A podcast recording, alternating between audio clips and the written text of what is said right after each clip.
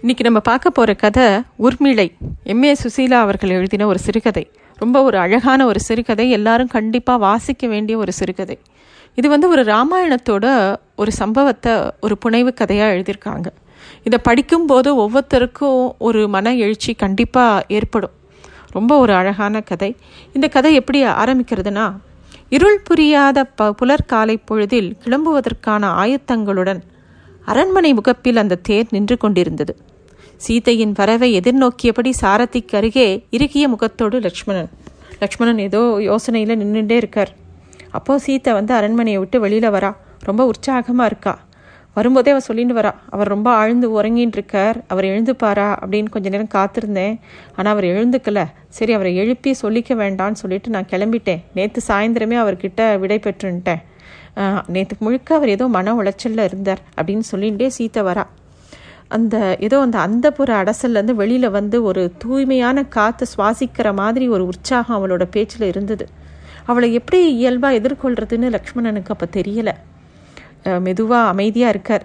அவள் தே சீத்தை தேரில் ஏறும்போது மட்டும் பார்த்து ஏறுங்க அண்ணி அப்படின்னு சொல்லிட்டு மௌனமாக சொல்கிறார் அப்போது திடீர்னு சற்றும் எதிர்பாராத ஒரு தருணத்தில் ஊர்மிளையும் அங்கே வந்து சேர்றான் சலனமே காட்டாத இயல்பான பாவனைகளோட எப்போவோ எதுக்கோ பேசி வச்சுட்ட மாதிரி நேரில் நேராக போய் சீத்தையோட பக்கத்தில் உட்காந்துக்கிறா உர்மிளை. இதை கொஞ்சமும் எதிர்பார்க்கல லக்ஷ்மணன். லேசாக அவருக்கு என்னமோ மாதிரி இருக்குது என்னது திடீர்னு இவங்க வந்திருக்கா அப்படின்னு தோன்றது ஒரு நிமிஷம். அடுத்த நிமிஷம் அது ஒரு ஆறுதலாகவும் இருக்குது ஏன்னா சீத்தையோட முகத்தை நேருக்கு நேராக பார்த்துட்டே தனியாக பயணம் பண்ணுறதுங்கிறது ரொம்ப கஷ்டமான ஒரு விஷயம். அதுவும் இந்த மாதிரி ஒரு நிர்பந்தம் இப்போ அவருக்கு ஏற்பட்டிருக்கிற நிர்பந்தமானது அவருக்கு ஒரு பெரிய தர்ம சங்கடத்தை கொடுக்கக்கூடியது. நல்ல வேலை உரிமையில வந்தா அப்படின்னு அவர் மனசுக்குள்ளே ஒரு பக்கம் தோன்றுறது. ஒருவேளை நமக்கு உதவி பண்ணுறதுக்காக தான் வந்தாலோ அப்படின்னு சொல்லிட்டு ஒரு நன்றி உணர்வோட உர் உரிமையை அவர் ஏறெடுத்து பார்க்குறார். சீதை பாட்டுக்கு ரொம்ப இயல்பாக உர்மிளை கிட்ட பேசின்னு இருக்கார் அட உர்மிளையா பார்த்தையா உன்னையும் உடன் அழைத்து கொண்டு போகலாம் என்று எனக்கு தோன்றவே இல்லை. இந்த லக்ஷ்மணனுக்கும் கூட தான் அது தோன்றவில்லை. இந்த பயணத்தில் நீயும் என்னோடு வருவது எனக்கு எவ்வளோ மகிழ்ச்சியாக இருக்க தெரியுமா? அப்படின்னு சீதை பாட்டுக்கு ரொம்ப சந்தோஷமாக பேசின்னு இருக்கா அப்புறம் சீத்தை கேட்குற அது இருக்கட்டும் நீ இப்போ எதுக்கு வந்த? எனக்காக வந்தியா? இல்லை இனிமே ஒரு நிமிஷம் கூட லக்ஷ்மணனை விட்டு பிரிஞ்சு இருக்கக்கூடாதுன்னு வந்தியா? உண்மையை சொல்லு அப்படின்னு சொல்லி ரொம்ப சந்தோஷமாக கூதுகலத்தோட பேசிகிட்டே போகிறா சீத்தை ஒரு குழந்த மாதிரி இருக்கா சீத்தை ஒப்புக்கு சிரிச்சு வைக்கிறா உர்மிளை. உரிமையோ உர்மிளையோட சிரிப்பில் கொஞ்சம் கூட உயிர் இல்லை. ரொம்ப வறட்சியாக இருந்தது. அது அதை கூட சீத்தை உணரல. சீத்தை பார்த்துக்கு பேசிகிட்டே போகிறா சீதா சொல்கிறா ஒரு தடவையாவது இந்த கங்கை நதியில் அந்த தீர்த்தத்தில் நல்லா தவழ்ந்து அந்த அலையில் மூழ்கி குளிக்கணும்னு ஆசை எனக்கு. நீ அதில் நீ கண்டிப்பாக குளிக்கணும் உரிமையில் அது எப்படி இருக்கும் தெரியுமா? ஆனால் நம்மள மாதிரி அரசகுல பெண்களுக்கு அதெல்லாம் சுலபமாக சாத்தியமாயிடுமா என்ன? ஏதோ கைகேயி அத்தையோட அந்த அனுகிரகத்தினால எனக்கு அது வாய்ச்சது. அவங்க அவங்க பெ பெற்று வந்த அந்த வரம் ஊராரோட பார்வையில் எனக்கு ஒரு சாவோன்னு இருக்கலாம். ஆனால் எனக்கு பல பொன்னான வாசல்கள் அதை திறஞ்சு வச்சது. அரண்மனையிலேயே இருந்திருந்தா அரச கடமைகளே அவரை விழுங்கிட்டு இருக்கோம். ராவணனோட கையில் சிக்கிற வரைக்கும் எந்த குறுக்கீடும் இல்லாமல் நான் வந்து ஒரு வினாடி நேரம் கூட அவரை விட்டு பிரிஞ்சு இருக்கலை. அந்த மாதிரி ஒரு வாழ்க்கை வாய்க்குமா?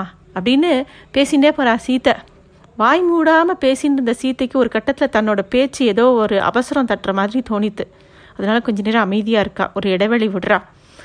லக்னோ லக்ஷ்மணனும் உரிமலைக்கும் கண்கள் வழி நடந்தேறும் கருத்து பரிமாற்றம் அவளை தர்ம சங்கடத்துக்கு ஆளாக்கியது. சீதா அதை சரி பண்ணுறதுக்காக திருப்பியும் லக்ஷ்மணனை பார்த்து ஆனாலும் நீ ரொம்ப தான் மோசம் லக்ஷ்மணா. அண்ணன் மீது என்னதான் பாசம்னாலும் கட்டிய மனைவியை விட்டு பதினாலு வருஷம் பிரிந்திருக்கிறதுங்கிறது அதுவும் அவசர அவசரமாக ஆவேசத்தோட காட்டுக்கு கிளம்பு கிளம்பும்போது இவளை பார்த்து நீ விடைபெற்றிருக்க கூட இல்லை. அது கூடவா உனக்கு தோணலை? வனவாசத்தில் இதை பற்றி நம்ம எத்தனை முறை பேசியிருக்கோம் அப்படின்னு செல்லமாக அவளை லக்ஷ்மணனை கடிஞ்சுக்கிறா சீத்தை. அப்புறம் உரிமையை பார்த்து திரும்பி பேசுகிறா பதினான்கு ஆண்டுகள் ஐயாயிரத்துக்கும் மேலாக நீண்ட பகல்களும் இரவுகளும் எப்படித்தான் அந்த பிரிவை தாங்கிக் கொண்டாய் உரிமிளை அசோக வனத்து நாட்களே என்னை ஆட்டி வைத்து விட்டன. ஆனால் அத்தனை நாளும் இவன் தூக்கத்தையும் சேர்த்து நீ தூங்கியதான் ஊரார் பேசிக்கொள்கிறார்களாம். பேசுபவர்களுக்கு என்ன? தங்களுக்கென்று வந்தால்தானே எந்த நோவின் வழியும் தெரியும். இப்போ உர்மில அப்பதான் பேச ஆரம்பிக்கிறா. ஊர் ஊர் ஊர். எப்போதும் எல்லா இடத்துலையும் எல்லாருக்கும் ஊரை பற்றின கவலை ஒன்று தான் அந்த நாத்தம் அடிக்கிற வாயில் விழாமல் என்னை காத்துக்கிறதுக்காக தான் நான் வெளி வாழ்க்கையிலேருந்து விலகியே இருந்தேன் சீதா. நல்லது கெட்டது அன்னு எந்த காரணத்துக்காகவும் நான் வெளியில் வரவே இல்லை. அதுக்குத்தான் இந்த பட்டம் அப்படின்னு ஒரு வறண்ட புன்னகையோட விரக்தியான தொனியில் பேசுகிறா உர்மிளை. அப்போது சீதை சமாதானப்படுத்துகிறா உர்மிளே சரி விடு உர்மிளா அதுக்காக நீ லக்ஷ்மணனை வெறுத்துடாத. அண்ணாவுக்கு பணிவிட செய்யும்போது மித்த நேரம் போக்க ராத்திரி முழுக்க எங்களை காவல் காக்கும்போது பர்ணசாலை வாசல்ல அவன் கண்களில் எப்போவுமே ஒரு கண்ணீர் பெருக்கெடுத்துட்டே இருக்கும். அது எல்லாமே உன் நினைவுகள் தான் அப்படின்னு சொல்கிறான் அது மட்டும் இல்லை இந்த விஷயத்த வந்து அவனோட துணையாக இருந்த குகன் கூட என்கிட்ட சொன்னான் சூர்பனையோட மூக்கு அறுத்த போது கூட அவன் உன் மேலே வச்சிருந்த காதலோட வெளிப்பாடு தான் அது அப்படின்னு சீதா பேசுகிறான் பேச்சை மாற்றணும்னு உரிமையில் திருப்பியும் போதும் போதும் இப்போ வேற ஏதாவது பேசலாம் சீதா. நம்ம ரெண்டு பேரும் அபூர்வமாக ஒன்றா வந்திருக்கோம். நம்ம வழியில் பார்க்குற காட்சிகளோட பிணைந்திருக்கிற அனுபவத்தை பற்றி பேசலாம். நமக்கு மாளிகையில் உனக்கோ எனக்கோ அதுக்கான அவகாசமே கிடைச்சதில்லை. இந்த மாதிரி உட்காந்து பேசுறதுக்கு அப்படின்னு சொல்லிட்டு உர்மிளா பேசிகிட்டே இருக்கா. சீதா சொல்கிறா சஞ்சலமான சூழ்நிலையில் நம்ம எதிர்கொண்ட சில காட்சிகளோ அனுபவங்களோ பின்னாளில் அசைப்போட்டு பார்க்கும்போது அது ஒரு சுகமான அனுபவமாக மாறிடுறது பார்த்தியா உர்மிளா? அப்படின்னு சொல்லிகிட்டே இருக்கும்போது சீதையோட மனசில் சித்திரக்கூடம் தண்டகாரண்யம் அசோகவனம் எல்லாத்தோட நினைவோட சேமிப்பு பக்கங்களும் பிரிந்து பிரித்து அவள் கண்ணு முன்னாடி வருது. ராவண மட வதம் முடிஞ்சு அயோத்தியில் மறுவாழ்க்கையை தொடங்கி அவள் கருவுற்ற நாள் தொட்டு அந்த பழைய பாதைக்குள்ள ஒரு முறை பயணிச்சுட்டு வர வேணும் அப்படிங்கிறது அவளுக்கு கனவாக கூட இருந்தது. எல்லா மனக்குழப்பங்களும் நீங்கி இப்போ மனசு ஒரு நிறைவோட பெருமிதத்தோட நிறைய இடத்துக்கு போகணும் இப்போ அப்படிங்கிற மாதிரி அவளுக்கு தோணிகிட்டே இருக்கு. ஆசிய ராமர்கிட்ட கூட பகிர்ந்துக்கிறா. அவரும் கூட வந்தால் இன்னும் மகிழ்ச்சியாக இருக்கும் அப்படின்னு தோன்றது சீத்தைக்கு அது முடியாமல் போனாலும் தனது நுட்பமான விருப்பத்தை சரியான தருணத்தில் நிறைவேற்றி வைக்கிறார் தன்னோட கணவர் அப்படின்னு நினைக்கும்போது அவளோட உள்ளம் அப்படியே கசியறது. பேதை உள்ளம் போட்டு வைத்திருக்கும் கணக்கு லக்ஷ்மணின் உள்ளச்சுமையை இன்னும் கூட்டுகிறது. சீத்தை வந்து என்ன நினைச்சின்னு இருக்கா தன்னோட ஆசையை நிறைவேற்றுறதுக்காக தான் ராமர் இப்போ அனுப்பி வச்சிருக்கார். நம்ம வந்து என்னெல்லாம் பார்த்தோமோ இப்போ வந்து ரொம்ப சந்தோஷமாக அதே இடத்துக்கு பயணம் பண்ண போகிறோம் அப்படின்னு ஆசையில் அவள் போயின்னு இருக்கா உண்மையான காரணம் இன்னும் சீத்தைக்கு தெரியலை. லக்மணனுக்கு என்ன பண்ணுறதுனே தெரியல. ஒரே தவிப்பாக இருக்குது சீதை பேசுகிறத கேட்க கேட்க அப்படியே உருமலியை நிமிந்து அவளையே பார்த்துட்டுருக்கார் உருமலியோட கண்கள்லேயோ வெறும் வெறுமை தான் இருக்குது அதில் ஒரு மர்மமான ஏதோ ஒரு புதிரும் இருக்கிற மாதிரி இவருக்கு தோன்றுறது அது இன்னும் கலவரப்படுத்துறது லக்ஷ்மணனை.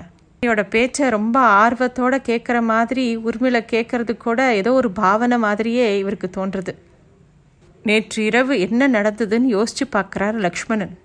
அவர் நினைவு தெரிஞ்ச நாள்ல இருந்து அண்ணன் சொல்லுக்கு எதிர்த்து ஒரு சொல் தாம் பழகினதே கிடையாது. ஆனால் அந்த நிமிஷம் ராமனோட ராமன் கொடுத்த அதிர்ச்சிக்கு அதை தாங்குற வல்லமை லக்ஷ்மணனுக்கு இல்லை. ஏ ஒரு பந்து எழும்பி வர மாதிரி மனசுக்குள்ள வார்த்தைகள் வலுக்கட்டாயமாக வெளியில் வரத அப்படியே தன்னோட மனதிடத்தோட அதை பிடித்து அழுத்திண்டு எதுவுமே பேசாமல் பாறையாக நிற்கிறார் லக்ஷ்மணன். ராமர் சொல்லும்போது அப்புறம் ராமர் மேற்கொண்டு சொல்கிறார் இந்த காரியத்தை நான் என்னோட மனசு ஒப்புதலோடு பண்ணுறேன்னு நீ நினைக்கிறியாடா தம்பி? அப்படின்னு கேட்கும்போதே அவரோட குரலும் ரொம்ப தழுதழுத்து போகிறது லக்ஷ்மணனுக்கும் என்ன பண்ணுறதுன்னு தெரியல. அவரும் எங்கேயாவது வெடித்து செதறிடுவாரோ அப்படின்னு தோன்றுறது. இப்போ ராமர் சொல்கிறார் மணிமகுடம் அப்படிங்கிறது ஒரு முள் கிரீடம்ப்பா அது நான் என் தலையில் தரிச்சுட்டுருக்கேன் என்னோட உள் நெஞ்சோட வழிகாட்டுதலோட மட்டும் நான் எப்போவுமே ஏங்கிட முடியாது. ஆயிரம் வழிகள் எனக்கு ஆயிரம் வழிகாட்டும். ஆயிரம் திசைகள் ஆயிரம் வழிகாட்டும். இந்த பாரத்தை அன் இந்த பாரத்தை அன்னைக்கே பரதன் சுமந்துட்டு இருந்தானா இன்னைக்கு என் மனசு நினைக்கிறபடி நான் வாழ்ந்திருக்கலாம். ஆனால் இப்போ எனக்கு அதுக்கு வாய்ப்பு இல்லை அப்படின்னு அப்படியே பேசிகிட்டே போகிறார் ராமர். லக்ஷ்மணன் ஏதோ ரெண்டு மூணு வார்த்தை பேசணும்னு நினச்சது கூட ராமரோட கண்ணீர் அவரோட வார்த்தைகளை கரைச்செடுத்து. உடனே லக்ஷ்மணன் சொல்கிறார் தங்களின் ஆணையை நாளை கட்டாயம் நிறைவேற்றி விடுகிறேன் அண்ணா. அப்படின்னு சுருக்கமாக சொல்லிட்டு அந்த இடத்துல நிற்க கூட முடியல லக்ஷ்மணனால். அந்த இடத்த விட்டு வெளியில் வந்துடுறார் ராத்திரி சாப்பிட உட்காரும்போது உணவு உணவு பரிமாறுற வேலையில் லக்ஷ்மணனோட முகத்தை பார்த்தே ஊர்மியில் கண்டுபிடிச்சிடுறா.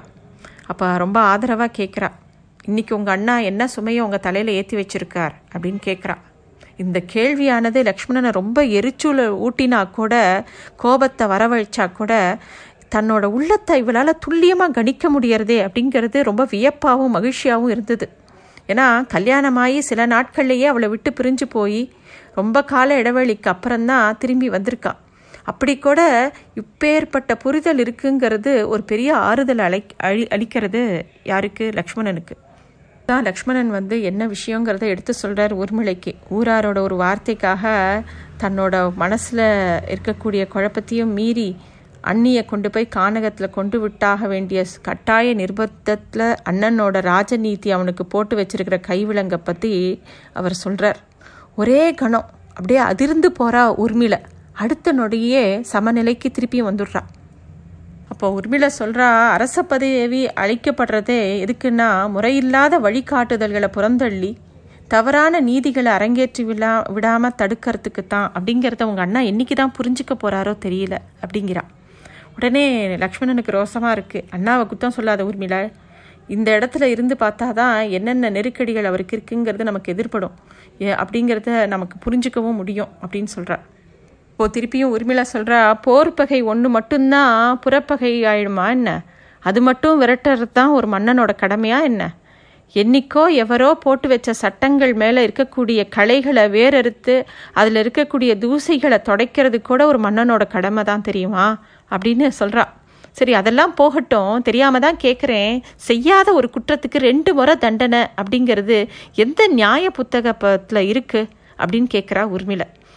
உடனே லக்ஷ்மணன் வந்து இதை பற்றி இனிமேலாம் பேசின்னு இருக்கிறதுல அர்த்தம் இல்லை உரிமையில நாளைக்கு அன்னிக்கிட்ட போய் இதை எப்படி சொல்கிறது அதை தொடர்ந்து அவளுக்கு எப்படி எவ்வளோ வேதனை இருக்கும்? அதை நான் எப்படி எதிர்கொள்கிறதுங்கிற கவலை மட்டும்தான் எனக்கு இருக்குது அப்படிங்கிறார் லக்ஷ்மணர். அப்படின்னா அண்ணனோட உத்தரவை நீங்கள் நிறைவேற்ற போகிறீங்களா அதுக்கு ஆயத்தமாகிட்டீங்களா அப்படின்னு கேட்குறா உரிமிழை வேறு வழி? அப்படின்னு லக்ஷ்மணன் சொல்லும்போது இல்லை ஒரு வெறும் பேச்சுக்காக கேட்குறேன் நாளைக்கு வேறு ஒரு நெருக்கடி வரும்போது சரையு நதியில் மூழ்கி உன்னோட உயிரை நீயே மாய்த்துக்கோ அப்படின்னு உங்கள் தமையனார் சொன்னால் என்ன பண்ணுவீங்க? அப்படின்னு கேட்குறேன் அதையும் கூட தான் நான் நிறைவேற்றுவேன் உரிமிளை அப்படின்னு சொல்லவும் ஏதோ அவசர வேலையில் இருக்கிற மாதிரி அவனுடைய க கரங்கள்லேருந்து தன்னோட கையை விடுவிச்சுட்டு வேகமாக அந்த இடத்த விட்டு நகர்ந்து போயிடுறா உர்மிளை இந்த விஷயம்லாம் இப்போ லக்ஷ்மணனோட மனசில் ஓடின்னு இருக்கு இதெல்லாம் நேற்று ராத்திரி நடந்தது. இப்போது தேர் சீத்தை இறங்க வேண்டிய இடத்த நெருங்கின்னு இருக்கு மலை சூழ்ந்த இடம் ரொம்ப பச்சை பச்சையில் இருக்குது எல்லா இடமும் நீர் பரப்பும் தாமரை பூத்த தடாகங்களும் அந்த இடமே ரொம்ப ரம்யமாக இருக்குது இந்த இடம் கண்ணுக்கு எவ்வளோ குளிர்ச்சியாக இருக்குது கொஞ்ச நேரம் இங்கே இலைப்பாரிட்டு போகலாமா அப்படின்னு சீத்தை வந்து லக்ஷ்மணனை பார்த்து கேட்குறா சீத்தையோட கேள்வியில் அவளே அறியாதபடி தொக்கி நிற்கக்கூடிய ஒரு விசித்திரம் லக்ஷ்மணனுக்கு இன்னும் வேதனையை கொடுக்கறது. அப்படியே செய்யலாம் அண்ணி அப்படின்னு சொல்லிட்டு அந்த இடத்துல நிறுத்துறான். அங்கே இருக்கிற ஓடையில் தன்னோட கால்கள் அப்படியே நினைத்தபடி ரொம்ப நேரம் உட்காண்டிருக்கா சீத்தையும் உர்மிளையும் என்னெல்லாமோ பேசிகிட்டே இருக்காங்க. அப்போது அங்கே ஒரு இப்போ மான் வருது. அப்போது சீத்தை சொல்கிறா அந்த மானை பார்த்தியா தம்பி? முன்பு வந்து அந்த பெண் பொன்மானை போலவே இருக்குது இல்லையா? பயப்படாத. நான் உடனே போய் அதை துரத்தின்னு போய் எனக்கு பிடிச்சி கொடு அப்படின்னு நான் சொல்ல மாட்டேன். உன்னை அனுப்ப மாட்டேன் அப்படிங்கிறான் அப்போது அதுக்கு லக்ஷ்மணனும் சொல்கிறார் அதை போய் வலுவில் போய் பிடிக்கணும்னு அவசியமே இல்லை நீ பக்கத்தில் தான் வால்மீகியோட ஆசிரமம் இருக்குது அதை சுற்றி நிறைய மான்கள் இருக்கும் அப்படிங்கிறார். என்னது? வால்மீகி மாமுனியா? உரிமையில் நாம் போய் அவரை தரிசிச்சுட்டு வந்துடலாமா? அப்படின்னு கேட்கும்போது தான் லக்ஷ்மணன் சொல்கிறார் தரிசிப்பதற்கென்று தனியாக போக வேண்டியதில்லை அண்ணி. இனிமேல் நீங்கள் தங்கப் போகும் இடமே அதுதான். அது அண்ணனின் விருப்பம். எந்த உணர்வும் க கலக்காம அப்படியே ஒரு பசையற்ற இயந்திரம் மாதிரி உயிரோட சக்தி கூட இல்லாமல் அப்படியே சொல்லி முடிக்கிறார் லக்ஷ்மணன். நச்சு பாம்போட கொடுமையான விஷம் தன்னை உக்கிரமாக தீண்டியது மாதிரி ஒரு நிமிஷம் துடிச்சு போயிடுறா சீத்தை அடுத்த கணமே நிதானத்தோட நிமிந்து பார்த்து சொல்கிறா இது இப்படி நிகழாமல் இருந்திருந்தா மட்டுமே நான் ஆச்சரியப்பட்டிருப்பேன். அவர் முகத்தில் மண்டியிருந்த இருளுக்கான காரணம் இப்போ எனக்கு புரியறது. உடன் வந்து ஆசிரமம் வழியை காட்டவாவது அண்ணா அண்ணாவின் அனுமதி உனக்கு இருக்கிறதா? இல்லையா லக்ஷ்மணா? அப்படின்னு கேட்குறா அப்புறமா மெதுவாக நடந்து போகிறா எல்லாருமே அப்படியே நடப்பின மாதிரி நடந்து போகிறா அந்த குடில் கிட்ட போகும்போது இனிமே உன்னோட உதவி தேவைப்படாது நீ விடை பெற்றுக்கொள்ளலாம் அப்படிங்கிறா சீத்தை. அப்படியே என்ன பண்ணுறதுனே தெரியல லக்ஷ்மணனுக்கு அந்த இடத்துல. மனசு பூரா பரிதவிப்பு. திரும்பி பார்க்காமையே தேரை நோக்கி நடக்கிறார் லக்ஷ்மணன். அப்போ திடீர்னு உரிமலையோட நினைப்பு வர அவளை உடனே தன்னோட கூட்டின்னு போகிறதுக்காக திரும்பி பார்க்குறார். அதுக்குள்ளே அவளே இவரை நோக்கி வந்து சொல்கிறார் உர்மிளா வந்து லக்ஷ்மணனை பார்த்து சொல்கிறா நீங்கள் எனக்காக காத்திருக்க வேண்டாம். நான் சீதைக்கு துணையாக இங்கேயே தங்கிவிட முடிவு செய்திருக்கிறேன். அப்படின்னு சொல்லிட்டோ அவர் என்ன மறுமொழி சொல்ல போகிறான்னு கூட காத்துன்னு இருக்கல. சீத்தையோட கரத்தை இருக்க பிடிச்சுண்டு வால்மீகியோட ஆசிரமத்துக்குள்ளே நுழையிறான் உரிமிள தேர்தட்டில் லக்ஷ்மணின் பயணம் தொடங்கிய போது செம்பிழம்பாய் இருந்த மாலைச்சூரியன் வானத்து கருமேகங்களுக்குள் தன்னை ஒழித்துக்கொள்ள முயன்று கொண்டிருந்தான்.